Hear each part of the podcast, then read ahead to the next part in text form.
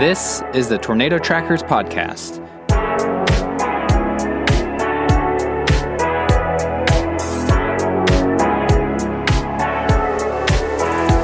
The Tornado Trackers are storm chasers Jeremy Heyman, Jeff Mangum, and me, Gabe Cox. Hey, I'm Jeremy, I'm Gabe. And I'm Jeff. and welcome to the Tornado Trackers podcast. This is uh, the best podcast on the internet about storm chasing, severe weather, and the best three friends in the entire world. I'll say that. I'll say that hand, right now. hand hearts on the screen. Hand hearts. How you guys doing? I'm doing pretty good. Yeah, doing doing real well. It's springtime. It feeling is. good. The sun's out. Got my first two tornadoes of the season on film. Come on now. Pretty stoked about that. Saw awesome. six total. Mm. Beautiful. There's some beautiful, good. beautiful shots. Check those out uh, on our YouTube page, youtube.com slash tornado trackers. Um, Texas Panhandle. Beautiful. Panhandle Magic. Love that It- place. And until the canyon shows up. yeah. That's true. Yeah. Yeah. What? Which canyon is that? That's the Palo. The Palo Duro Canyon. Mm.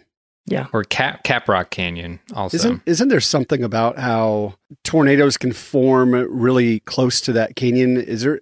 I was reading something about that on on the tweeter. I've heard of something like that too. Yeah. Like the geographic lift. Or what is it called? I don't want to say Orographic lift? orographic. I don't know if that's right. Big That's word. the first word that came to my mind. That sounds great. I may have made it up. That's science right there. That's science. I'm going to read this. Orographic lift occurs when an air mass is forced from a low elevation to a higher elevation as it moves over rising terrain. Bam. So there you go. You did I it. remember years ago chasing in Floydada, Texas, and seeing one of, if not the most picturesque supercell mm. I've ever seen. yes. And on the way there, there was there was a storm chaser. His name is David Drummond, and I remember him posting about how that lift was a key ingredient to the storms firing off. So wow. I thought that was really interesting. Weather is crazy.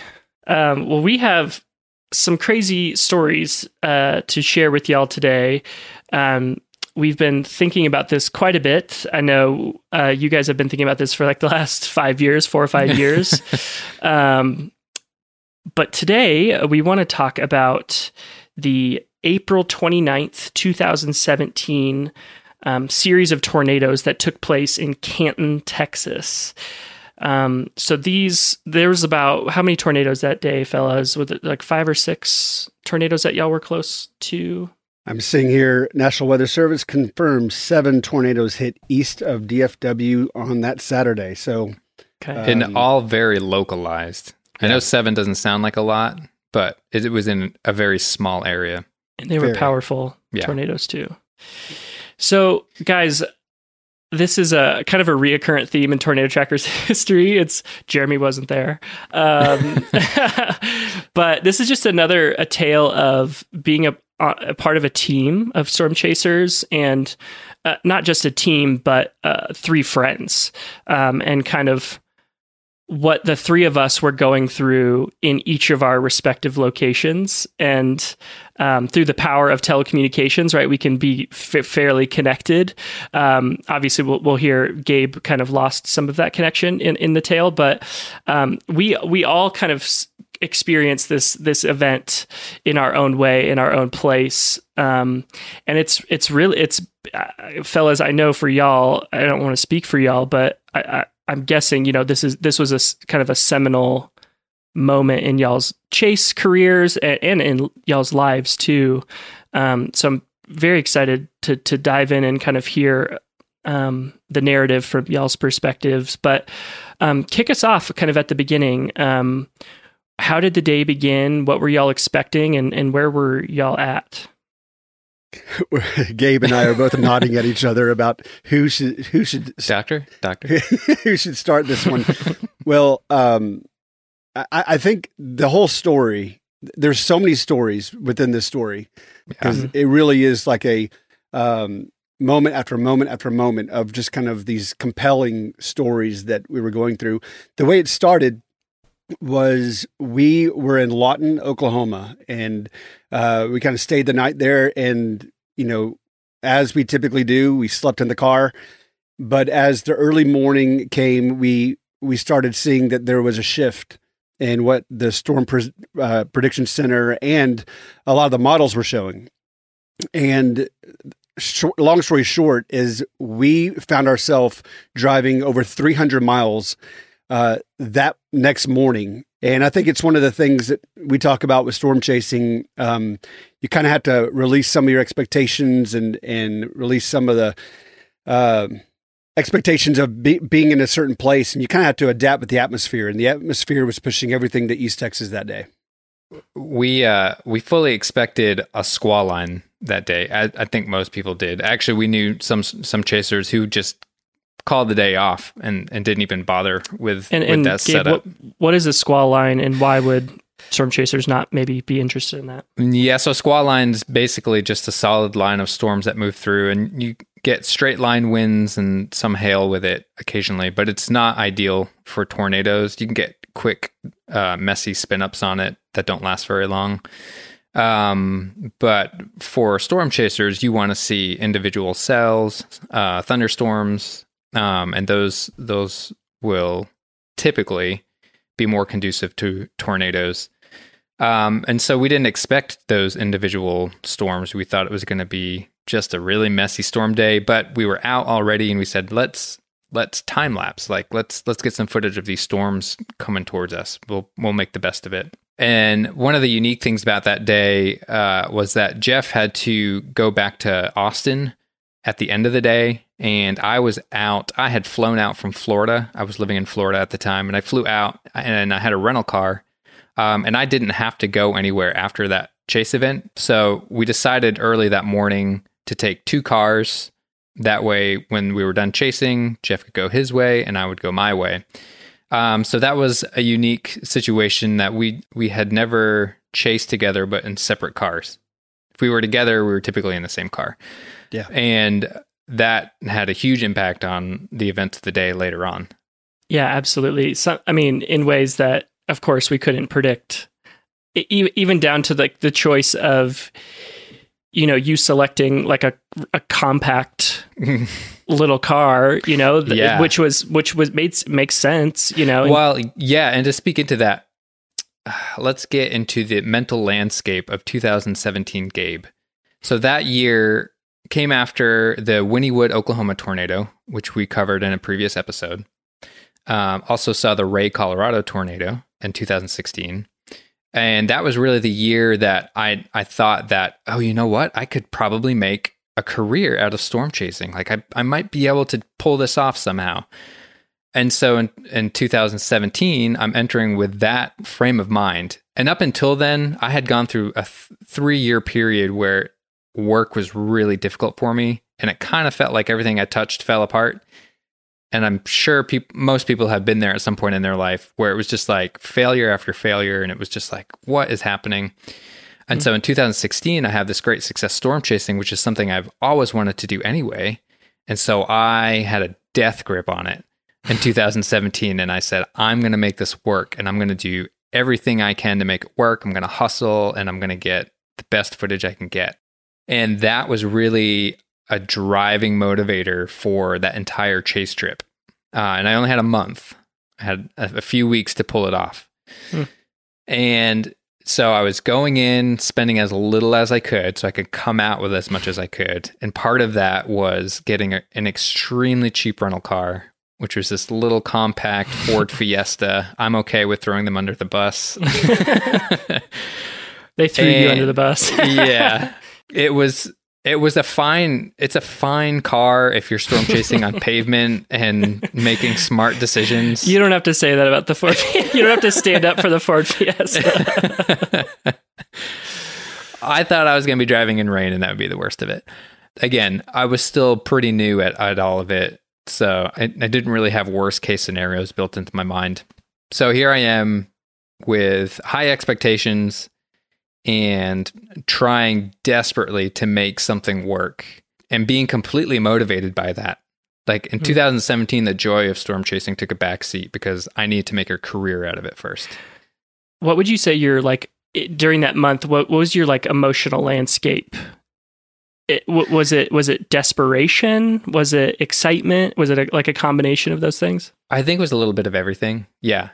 There was there was desperation because I in 2016 I had tasted my dream for the first time in my life. So my childhood dream is to be a storm chaser. 2016 got a taste of that and actually made some money off of it and I thought, "Oh, cool, like all right, I'm going to do this now." So 2017 I was desperate to make it work because I didn't want to have another failure. You know, and, and I think about um, how difficult that that is for storm chaser, and as Gabe's describing, kind of so much is dependent on what the atmosphere does, and so mm-hmm. it's it's hard because you can be as disciplined as you as someone wants to be. You, you can you can drive to all the storms. If they don't happen or if they don't happen when they need to uh, for the storm chaser or where they need to for the storm chaser then all that hard work just feels like exerting energy time lack of sleep money.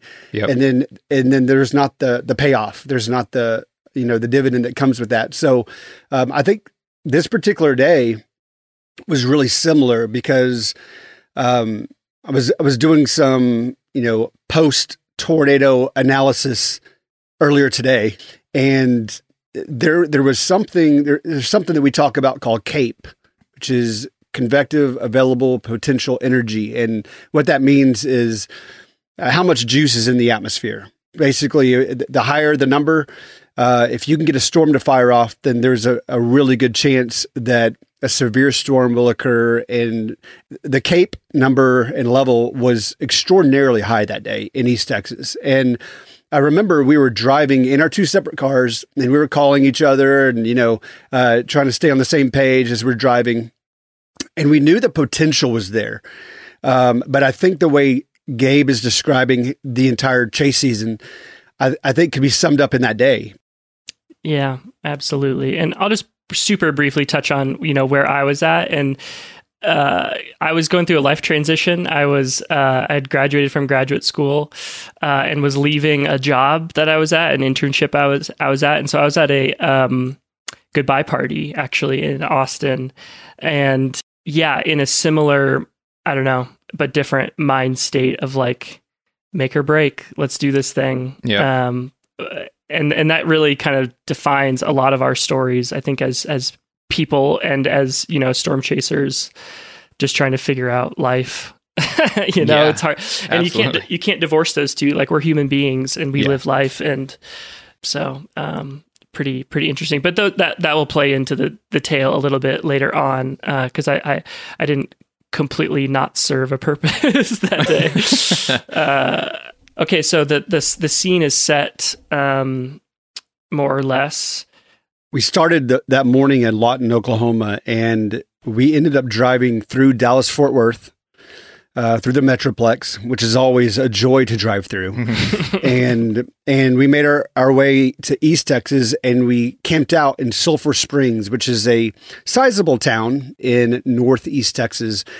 And we just pulled off. Uh, no storms had fired off yet, but again, the opportunity was there, and so uh, we parked. I remember we we pulled off and we had some chairs. We put out some camping chairs. We started eating snacks. We literally were just hanging out, waiting for storms to possibly fire off while we're sitting in some some camping chairs eating snacks. Yeah, we had we had such low expectations for the day. I mean, I talk about my expectations for the trip in general were really high, but for that specific day, they were super low. But I think just before we got to to Sulphur Springs is when we started to realize that things might be a little bit different than we had expected because the sun came out fully. And then the cape that Jeff was mentioning before just shot through the roof because of that. The sun was heating up and boiling the atmosphere and we could see that. We started seeing these cumulus towers going up and it, the atmosphere was just starting to look turbulent and it was already going better than we had hoped for at that point so now we're we're sitting in these lawn chairs eating beef jerky getting fueled up for the day.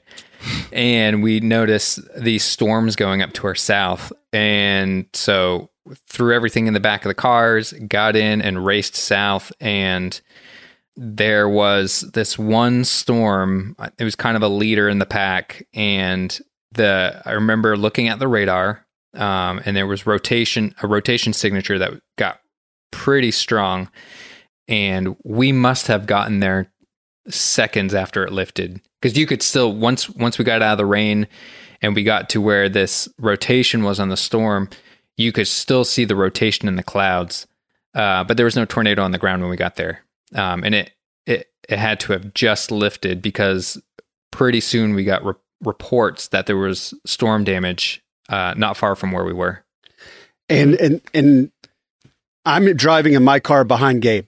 And so I'm following Gabe, and we're both doing the best we can to drive, and then as safely as possible. When it comes to stop signs, we pull over, looking at radar, and this is when I was with a different cell phone provider that will go unnamed, and I had the worst cell reception. Um, I was barely able to even communicate to Gabe. Like he he's uh, calling me. I'm getting some of the calls.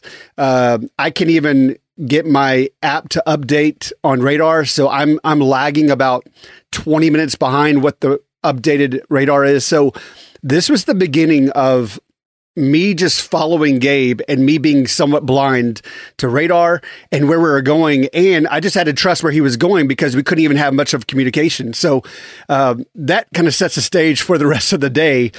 But we get to this uh, small town called Grand Saline, and that's where this tornado had just occurred. And we got there just seconds afterwards.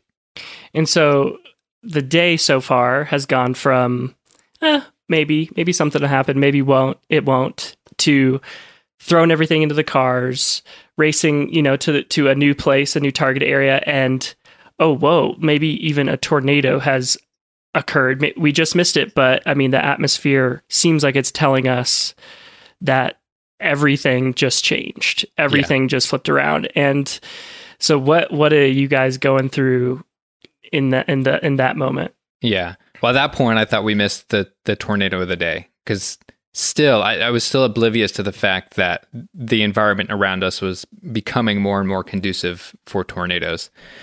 And so there was a first uh, bite of disappointment was, oh man, we like literally seconds behind this storm, and we just missed the tornado of the day. Like that's it, it's a bust.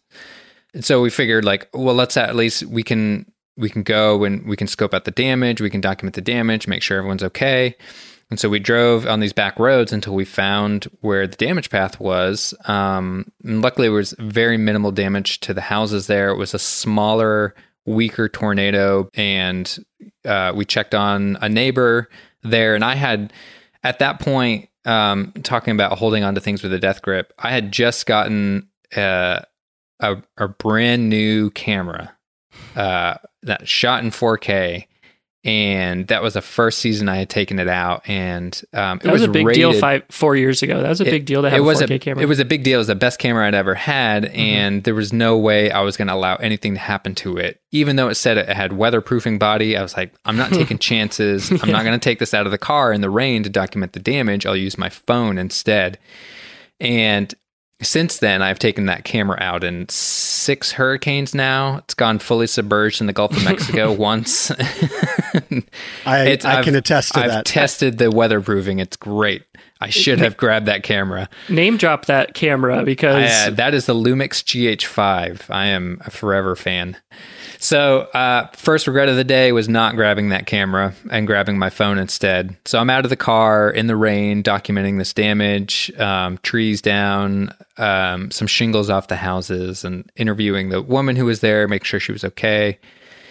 And again, the day the day was just getting going. Nobody expected what was about to happen, so no one was really on alert as far as I could tell. But Jeff and I were one of the first ones there and this was the first time, and really, I think the only time that I've ever stepped foot on a freshly um, tornadoed lawn. Like, it, there, yeah. I, I, I videoed this to where you can actually see all the deep swirl marks in this front yard Yep. of where the tornado had gone through, which was just fascinating to see because it was a weak tornado.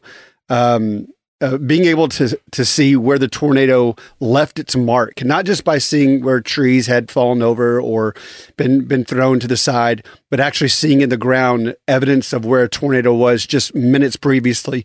There was something really unique about that. Okay, so y'all have witnessed, you know, a, the fresh ground of an EF zero tornado, um, and so the chase is on for all intents and purposes. Um, cell service is spotty. That's frustrating. Uh, unfortunately, we have to rely on cell service. That is always just a a thorn in our side. I feel like. Um, and y'all are in two separate vehicles and so the it's it's an in, the the odds are stacked in an interesting way in this chase i mean it's it's it's not ideal whatsoever So we're checking out uh, those who have just kind of endured this this tornado, making sure they're okay. Gabe's having a conversation with a woman whose whose house was still in good condition, but trees had been thrown everywhere. We found there was another house across the street where trees were everywhere, but by and large, everyone was okay. And it is pouring down rain. I mean, so hard. And so instead of getting our cameras out, we're kind of using our phones to um, take some video or document the damage. Um, and as the rain pours down, it also pours very specifically onto Gabe's phone. It's like that little cloud on Winnie the Pooh. it just hovered over my phone. Yeah, so I'm I'm documenting. Like Jeff said, we had gone across the street to another neighbor, and um, I, I'd looked down at my phone, and another tornado warning had been issued. Yeah, we're gonna be careful though. There's no tornado warning coming. We gotta keep a close eye on the radar. that was the moment that I realized this day was going to be very different than we had planned. And um, I hadn't had a chance to see what had evolved since we started documenting the damage. Um, and sure enough, new cells were firing to the south, and one went tornado warned. And we started to hear reports of a confirmed tornado on the ground. So I tell Jeff, hey, we got to get out of here. It's coming this way. Let's hit the road. And I told the neighbors, you guys need to take shelter. There are more tornadoes on the way. And just as I hop back in my car to start driving, my phone turns off. I thought the battery died, so I plug it in, nothing. Um, tried everything I could. And when I took the case off, the case was just completely filled with water. And I realized my phone had just gotten fried by the rain.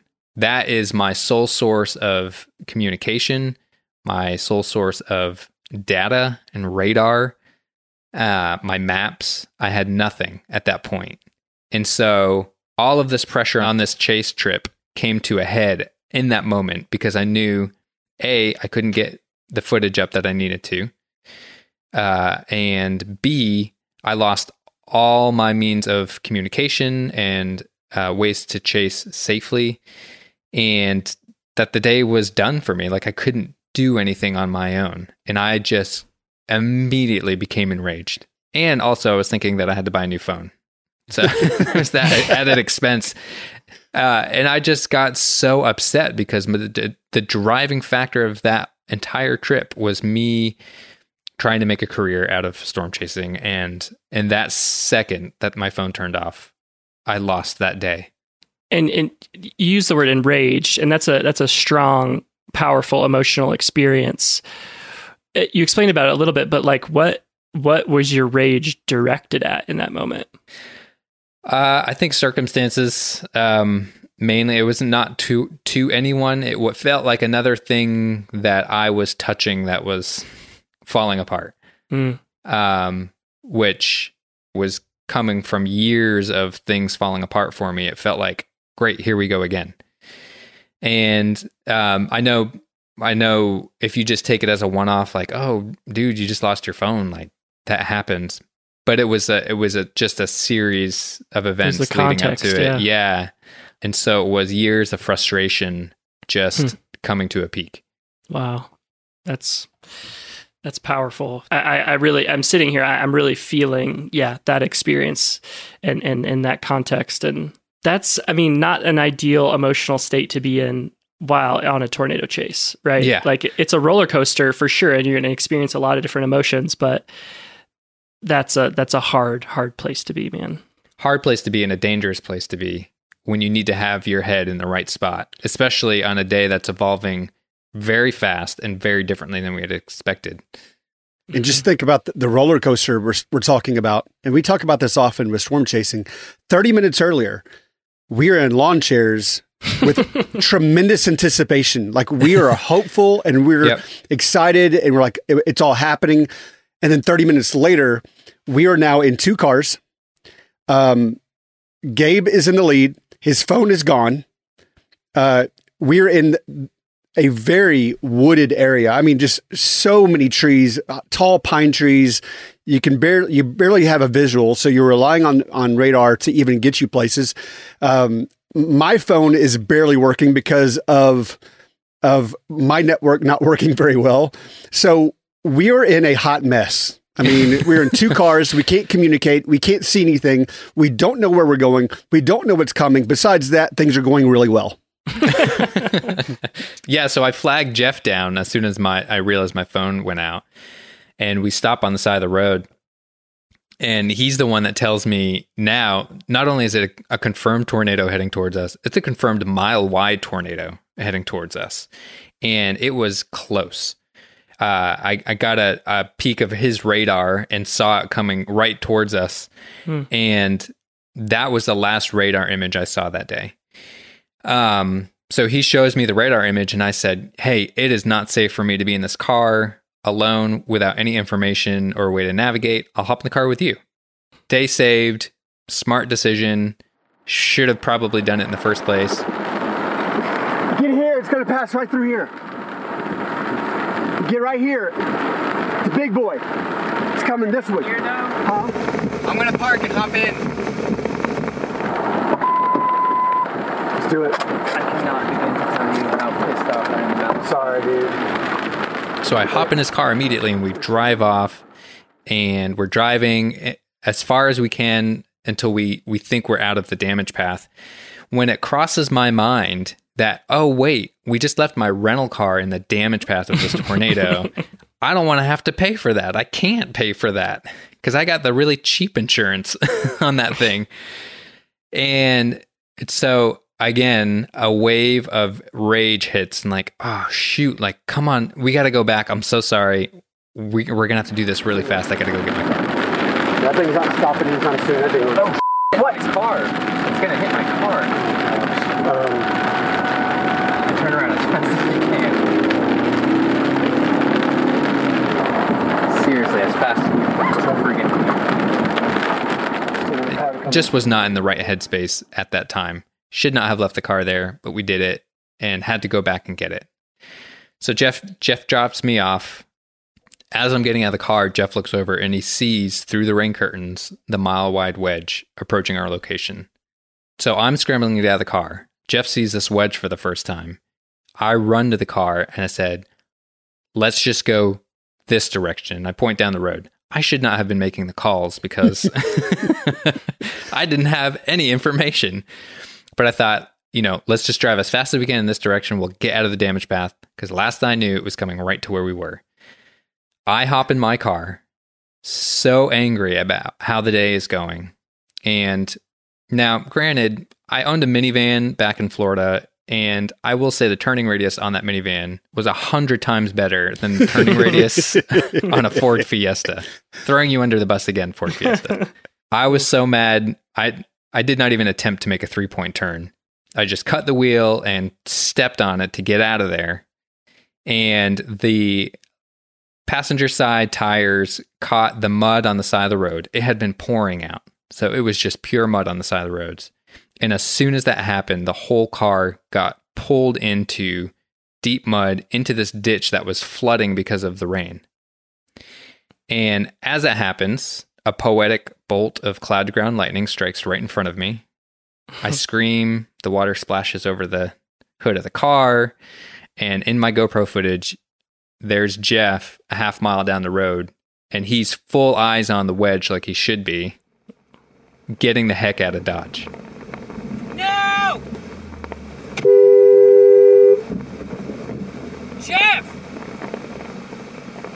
Jeff! It just sunk down to the point where it was starting to come into, it was seeping into the back seat. The ditch was flooded so much. Jeez. So at that point, I'm stuck. And the last image I had seen on Jeff's phone was confirmed mile wide wedge coming straight from my location. So I didn't know how long I had. I thought I had a couple minutes. Um, Jeff had already had a visual on it, so it was close enough to see. Now it was completely rain wrapped. I couldn't see it at all. It was just behind a curtain of rain. So I'm I'm at a point where I'm not even sure what direction I'm looking. Um, and I think that was the first time that I empathized with typical human beings who don't care about the weather, who get caught in these situations. It's the first time I realized, like, this is really disorienting. I don't know which way I'm looking. I don't know where the tornado is. I'm pretty sure it's coming towards me because that's what the radar said, and it's a mile wide. So even if I get out on foot and try to run a half mile in either direction, I'm just throwing a dart in the dark Mhm. and I could be running straight into it. And there were no houses around. Uh, there was one trailer home that was nearby. And so I thought, you know what? I'm in the safest place I can be.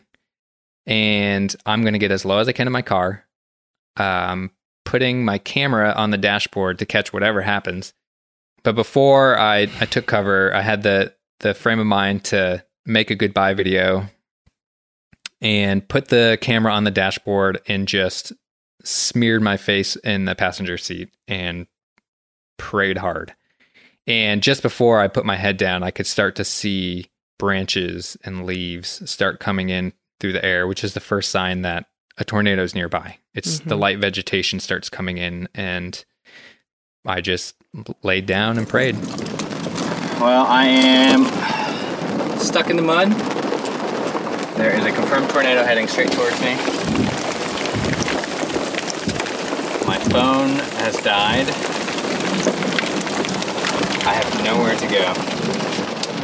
So, this is the end, I love my family. Meredith, you are amazing. Tegan and Kylie, you're incredible girls. I know you'll grow up to be amazing women. There's debris coming in. Yep, there's debris falling. Oh my god. I see the edge of the circulation. Here it comes. Here it comes.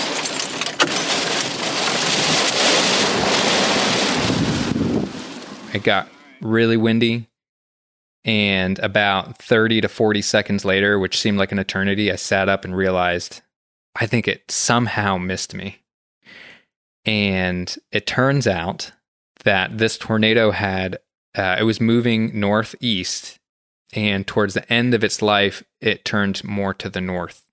And that northern turn moved it just far enough down the road where it missed my car. Oh my God. It's past it. Oh my God. Holy. There's no doubt a tornado just went down the road from here while I am stuck in my car in a ditch. I literally just barely made out of this one. And so at that point, I realized, oh gosh, I'm alive. I'm not going to die. This is amazing. I need to get this car out of the ditch before it rains anymore and floods it because I still don't want to pay for this rental car. and the rain lets up. I I get out of the car to assess the situation and I'm in in this flooded ditch deep. But as I'm standing out of the car, I look in the opposite direction that the tornado had just gone and I notice these clouds swirling over the tree line in the opposite direction. And I said, that looks an awful lot like a wall cloud on the other side of me. And I, it, it was moving, the clouds were moving so fast, I knew for sure, holy cow, there's another tornado forming on the other side of my car. Well, this is how I survived almost being in a tornado. And there may be another one just down the road. Oh, shoot. And sure enough, this is the one that I think most storm chasers got was the second Canton tornado touched down on the other side of my car and moved into town. So I'm stuck in this ditch in between a mile wide wedge that just went through and then a second wedge that formed and moved into Canton. And I, at that point, I just lost all sense of reality. I, I had no idea what was happening. The day was just so chaotic already. And all these massive tornadoes were touching down. I, it felt like a really bad dream, honestly. Mm. Like, that's the only way to describe it. Like, anything that could go wrong was going wrong. And stuff that should not be happening, like two wedges moving on either side of my car, were happening. And so I just kind of was just floating through reality at that point like okay i don't know what's going on i don't know how i'm getting out of here but stuff weird stuff is happening Yeah, it, just incredible, Gabe. I mean, what a what a, wild experience. I mean, eh, you you if you want, you can watch Gabe's experience. Um, we'll post the video in in the show notes, which he's he's very graciously, I mean, decided to share, you know, with the internet. And I think it is it's a harrowing experience to to hear it. I mean, I, I recently just watched it, um, and just hearing my friend in that state is is it's hard to describe. It's really hard to describe, man. Um, yeah so uh, i sat in the in the ditch um, i got back in the car when i noticed that second tornado moving through the rain picked up again and hail came in and sat in my car. And i knew at that point i was okay because this tornado was going on the other side of me. So i was just sitting there waiting for someone. And about i think about 30 minutes later a car came pulling up racing down the road and i, I flagged them down. And, and they were driving to where uh, i had seen jeff go last and the woman stops and she says are you okay and i said yeah i'm fine i just need help getting out of the ditch and she said i can't help you i'm sorry my grandmother's house just got hit by a tornado. Mm. And I said, Don't worry about me then. Keep going. mhm. She said, You sure? You sure? I said, Yes, please keep going. And she drives off in the direction that Jeff had gone. Um, and then about five minutes later, a neighbor from uh, whose house I could see just down the road. Uh, I didn't realize anyone was home. He came out. He checked on me. He happened to have a tow line and got me pulled out of the ditch. I will forever be grateful to that guy. I pulled the car out, no problem. I thanked him. He went on his way uh, in the direction that the second tornado had gone. And I got in my car and I said, All right, Jeff's just down the road. I'm going to go meet up with him and this day will be over.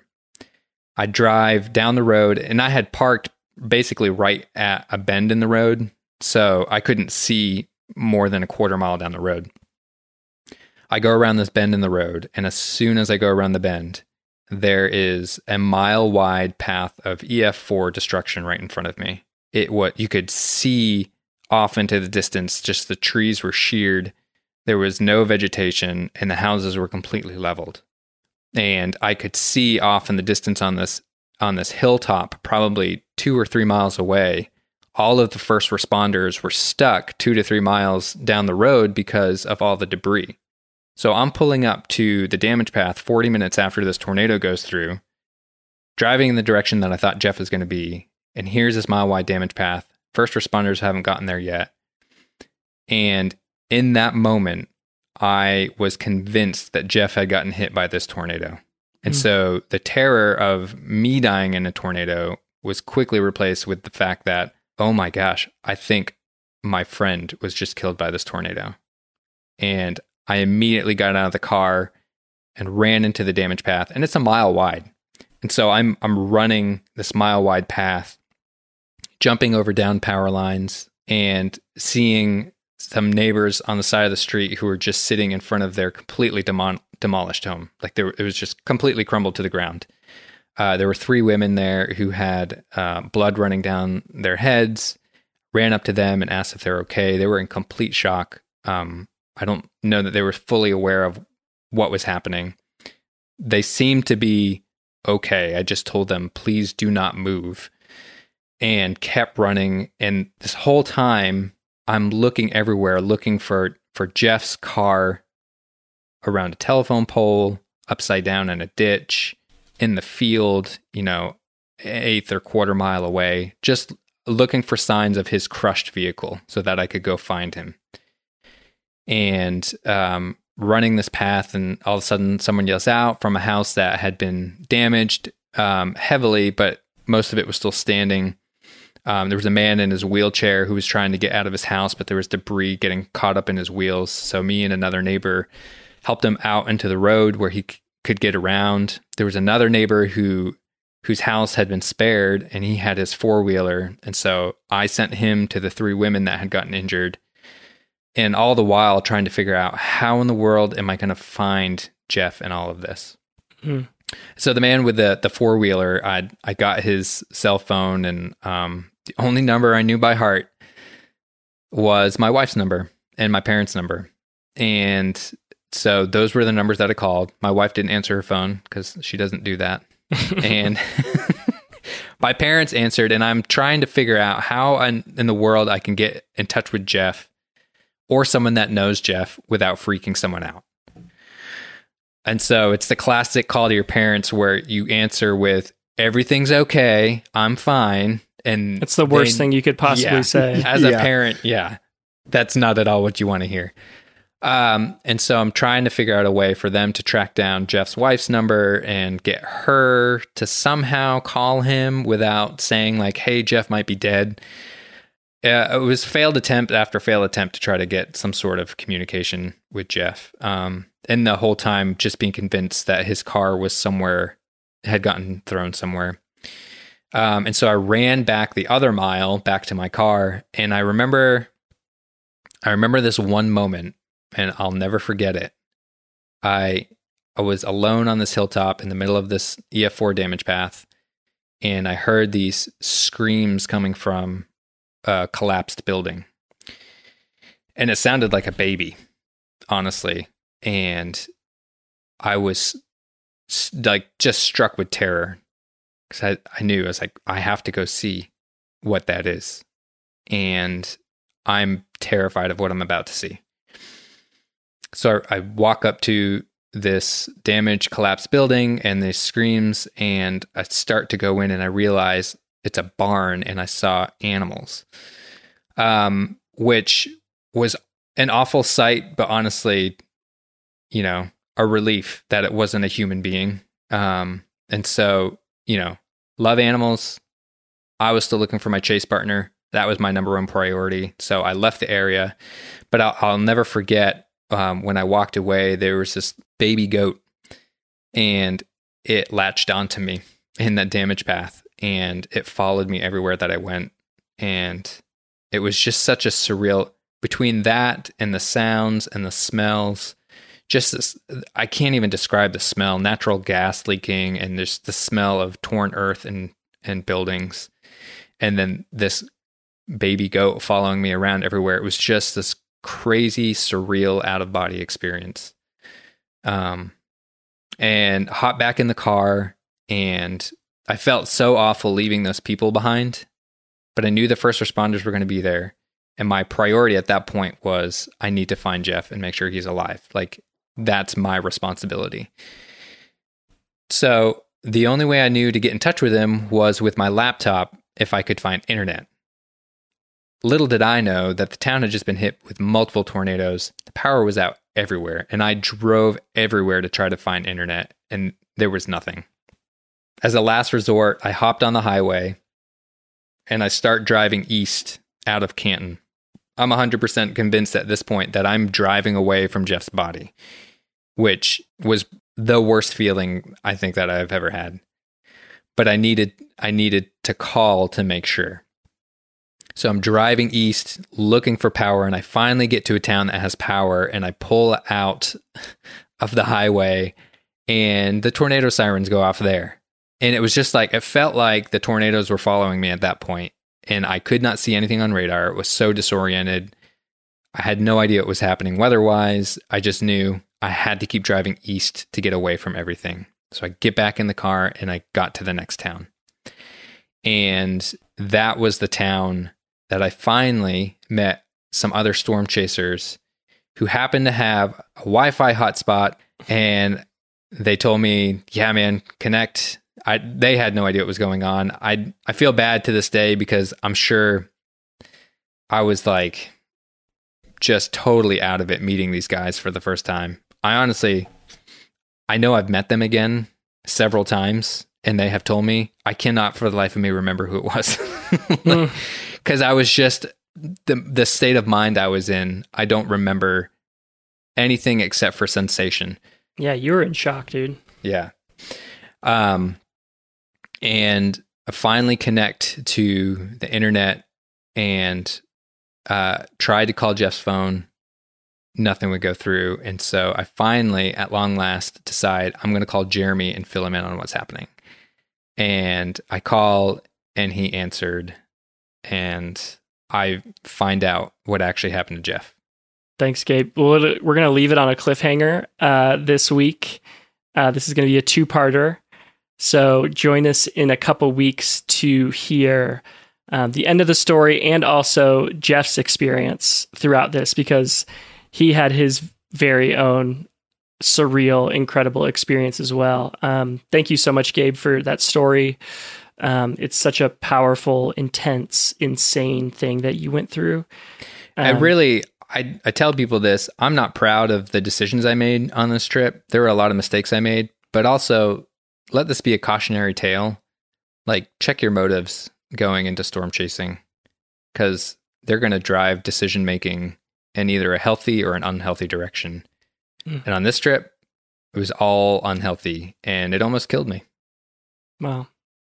Yeah, I mean that's big of you, man, to to to own that, to realize that about yourself, and um, in my opinion, it's it's what makes you a great chaser. And um, yeah, but these stories can obviously turn in the other direction very, very quickly, very, very quickly. So, man, just so thankful for you and that you're here. And uh, man, uh, it's such a it's such a chilling uh, tale, wild tale. Um, so yeah, thank you so much for listening. Uh, this has been the Tornado Trackers podcast. Follow us everywhere on social media. We're at Tornado Trackers. Uh, check out our videos on uh, YouTube, youtube.com slash tornado trackers. All the videos we've talked about are in the show notes. Uh, so that might be an easy way for you to find those. But that's it from us, the Tornado Trackers. Um, I've been Jeremy Heyman, joined by Gabe Cox and Jeff Mangum. And we will see you in a couple weeks. Bye bye.